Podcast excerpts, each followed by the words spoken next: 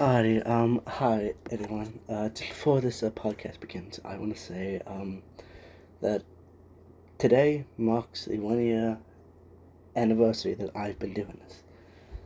I just want to say that I'm thankful for every single one that has joined, and I hope that we, as a small community, can grow into a much more bigger. So yeah, if you would, it would be a honor if y'all could share this with friends or family or something, stuff like that. Maybe actually make a post about it on social media or something. Nah, you gotta do that last part, but the first part, yeah, that'd be kind of nice. But yeah, other than that, because I don't want to make this thing too long, thank you so much for sticking around for a year, and thank you to the very first person who watched my podcast. Thank you very much, and I hope you have a good day. So, goodbye. On December 2nd, 1919, within hours of completing a $1 million business transaction in Toronto, entertainment tycoon Ambrose Small mysteriously disappeared. Despite an international search, no trace was ever found. Police suspected foul play and investigated Small's wife and personal secretary. However, neither the police nor a private investigator uncovered any evidence connecting them to Small's disappearance. The Small case remains one of Canada's most perplexing and legendary unsolved cases.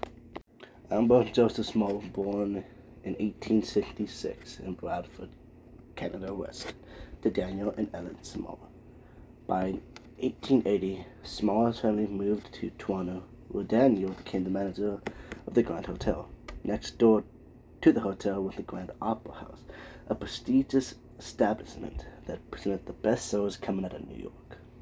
About 1884, young Small began working at the Opera House as an usher and bartender.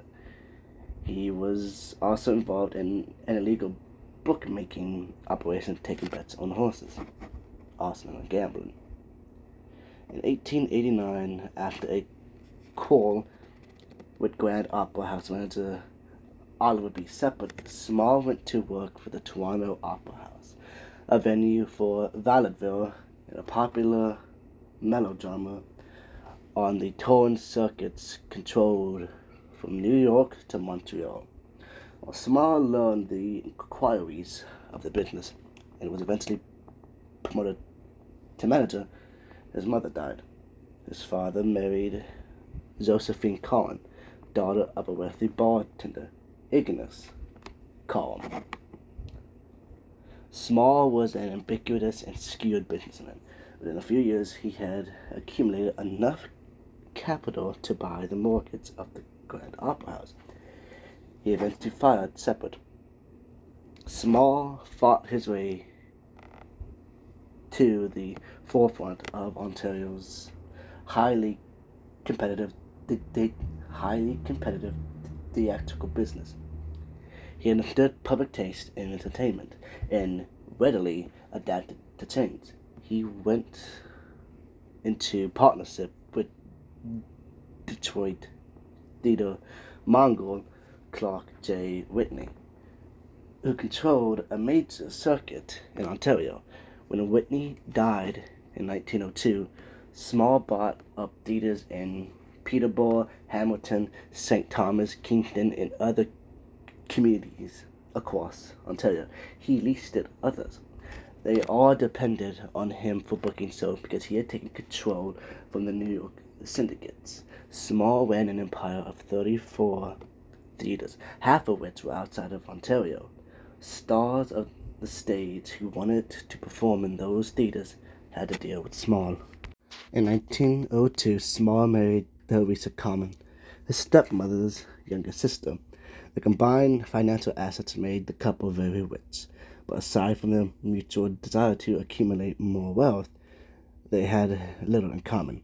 Theresa was a devoted Roman Catholic with a great interest in the arts and doing charitable acts.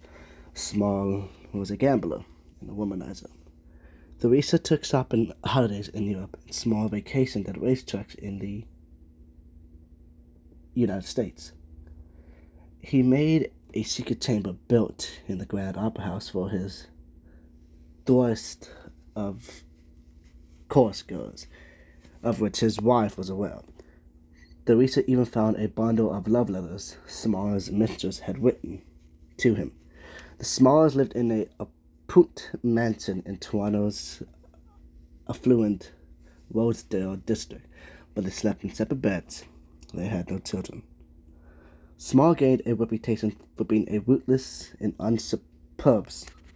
He allegedly enjoyed finding means to cheat associates. He planted business contracts with causes he called jokers that worked to his financial advantage. Small was also suspected of using his influence to fix horse races. His quarrelsome nature and his underhand methods made him widely hated.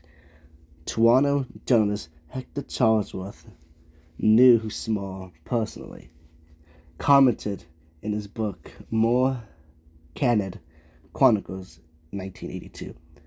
If I heard once, I heard a score of times of ominous works. Somebody would get amby someday. By 1919, live theater was in a decline due to the growing popularity of motion pictures. Small decided to get out of the business. He struck a deal to sell his chain of theater to Trans Canada Theaters Limited of Montreal for $1.7 million. $1 million was payable upon signing of the document of sale, and the rest would be paid by installments. On December 2nd, 1919, Small, Theresa, and attorney E. M. W. Flock met Trans Canada Theaters representative W.J. Selonsky in the legal office of Allen Owlsworth, located at 59 Yonge Street in Toronto. The document was signed, and Selonsky gave Small a certified check for $1 million. Small passed the check to Theresa and told her to take it to the bank. Theresa made the deposit at the Domination Bank at the corner of Yonge and King Street at 11:45 a.m. Weeks passed before news of the sale was reported in the press. Ambrose, Theresa, and Flock met for lunch at King Edward Hotel. Afterwards, Ambrose and Theresa went to the St. Vincent de Paul Orphanage, where Theresa made a donation. Theresa later stated that when they parted company, Small said he'd be home by 6 o'clock that afternoon. Theresa told her sister that she and Small planned to chop the wood. After ordering a Cadillac, jewelry, and a fur coat for Theresa, Small met Flock at his theater office to clear up some business matters. He invited Flock to join him and Theresa for dinner, but Flock had to catch a train to London. Flock left Small's office at 5:30 p.m.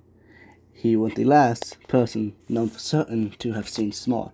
After that, Ambrose Small vanished. 2 weeks passed before the Toronto police became aware that Small was missing. Theresa claimed she hadn't reported out of fear of a scandal. I believe my ambi is in the hands of designing women. Some will and will come back, she said. Nonetheless, she offered a $500 reward for information on his whereabouts and had circular disturbance across Canada and the United States. Small hadn't packed any suitcases and wasn't carrying much cash. Police found no evidence of him paying for transportation or accommodation by charionet. Newspapers reported sightings of him in various cities, including Boston and Minneapolis, but those reports proved to be groundless, as was the story that he'd been kidnapped by New York gangsters. When Theresa increased the reward for information to $50,000. The Small story became a international sensation. Reports of alleged sightings came from as far as Mexico. Self-professed clairvoyants offered their service, aka spiritualism, in New York City. Reporters asked the visitor Sir Arthur Cameron Doyle, creator of Sherlock Holmes, if he was going to help the Canadian police find Small. Rumors circulated that Small was in hiding, that he was wandering around somewhere with amnesia, but the speculation that had the greatest possibility of being true was that he'd been murdered and his body disposed of. The first principal suspect was James Daughtry, Small's personal secretary.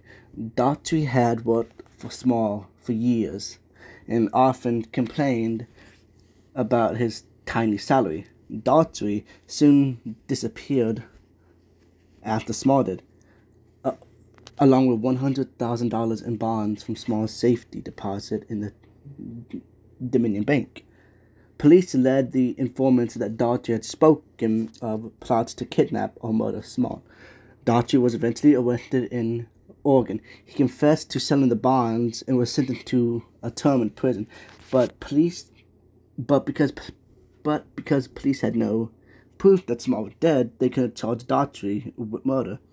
Small's sister, Gretchen, in Florence, believed that Theresa had conspired to have him murdered. After investigations found no evidence connecting her to any wrongdoing, the sisters accused the Toronto police of involvement in a Trappist plot. The police subsequently dug up the basements of the Small mansion and the Grand Opera House in a ravine in Renska, but found nothing.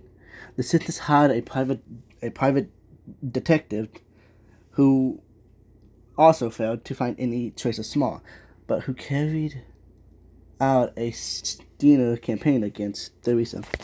In 1923, the Supreme Court of Ontario declared Small officially dead and upheld his will, which left most of its estate to Theresa. She died in 1935, bequeathing the bulk of the estate to Catholic charities. In 1960, the Toronto police finally closed the Small case. In 1936, the case was reinvestigated by Ontario Providential Police at the behest of the Attorney General OPP Inspector Edward L. Hammond, consulted with the original investigators from the Toronto Police, obtained typed copies of the reports and various other service documents, and we interviewed some witnesses. Hammond's conclusion that Small was murdered in a plot of which his wife was the prime mover. It is in marked contrast to the Ontario's government's public position that Mrs. Small, and hence also her large monetary bequest to the Catholic Church, was beyond reproach. Hammond also strongly implied that the original chief investigator, Austin Mitchell of the Toronto Police, ignored or repressed evidence which would lead Mrs. Small as a subject. Speculation over Small's fate has continued, and the case has been the subject of magazine articles, books, paintings, and a radio play. In 20 Montreal Murders, 1978, Canadian author Orr Miller made a case for Small's body being incinerated in the furnace of the Grand Theatre in London, Ontario. A recent study by Canadian crime historian Peter Valensky offers a theory that Theresa was involved in Small's murder, and the police officer in charge of the investigation staged the cover-up. The most notable fictional treatment is in Canadian author Marcel Ochete's 1987 novel, In the Skin of a Lion. The Small Case remains an iconic Canadian mystery.